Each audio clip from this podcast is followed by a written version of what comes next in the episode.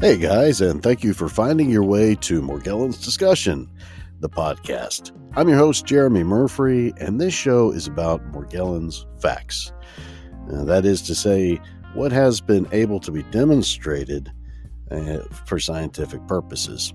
So, if you hear me saying something about Morgellons disease on this show, it's got to be coming from the scientific world. It has been published in a prestigious journal and the science, the experiments that went into producing that data are repeatable.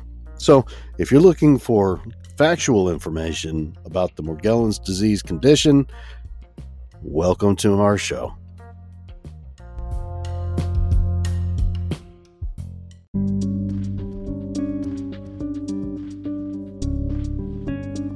Hi, and welcome back to Morgellons Discussion, the podcast on Anchor FM. I'm your host, Jeremy Murphy, and today I wanted to raise your attention to this study that was published at the end of 2016. This one is entitled Origin of Modern Syphilis and Emergence of a Pandemic Treponema pallidum Cluster.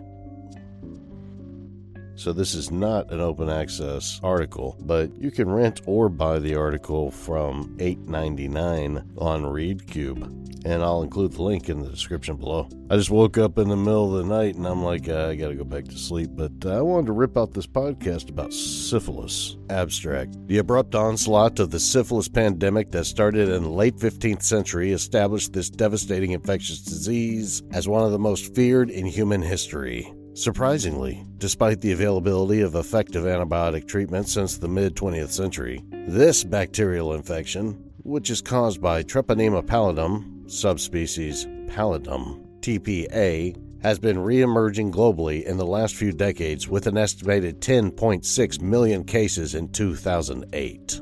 Although resistance to penicillin has not yet been identified, an increasing number of strains fail to respond to the second line antibiotic azithromycin. Little is known about the genetic patterns in current infectious or the evolutionary origins of the disease due to the low quantities of treponemal DNA in clinical samples and difficulties in culturing the pathogen. Here, we use DNA capture and whole genome sequencing to successfully interrogate genome wide variation from syphilis patient specimens, combined with laboratory samples of TPA and two other subspecies. Phylogenetic comparisons based on the sequenced genomes indicate that TPA strains examined share a common ancestor after the 15th century within the early modern era.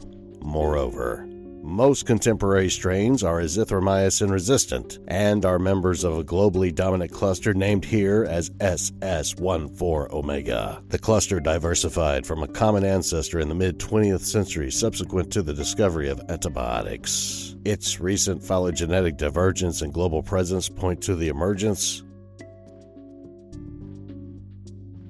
of a pandemic strain cluster. Hi, what do you guys think? That's what's going on with syphilis, like right now, today, in the 21st century. Shit, this article is talking about it happening last decade.